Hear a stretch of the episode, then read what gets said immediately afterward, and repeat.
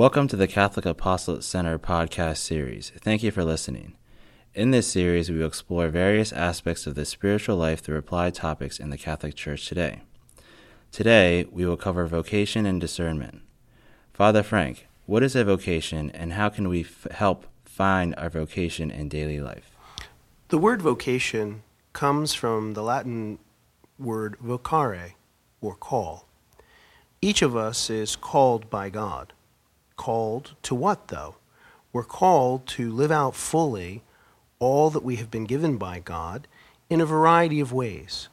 We can live that out through the good works that we do and through our going forth and preaching God's word, particularly through not only our words, but our deeds. There are specific ways of living this out through marriage, through consecrated life, through priesthood.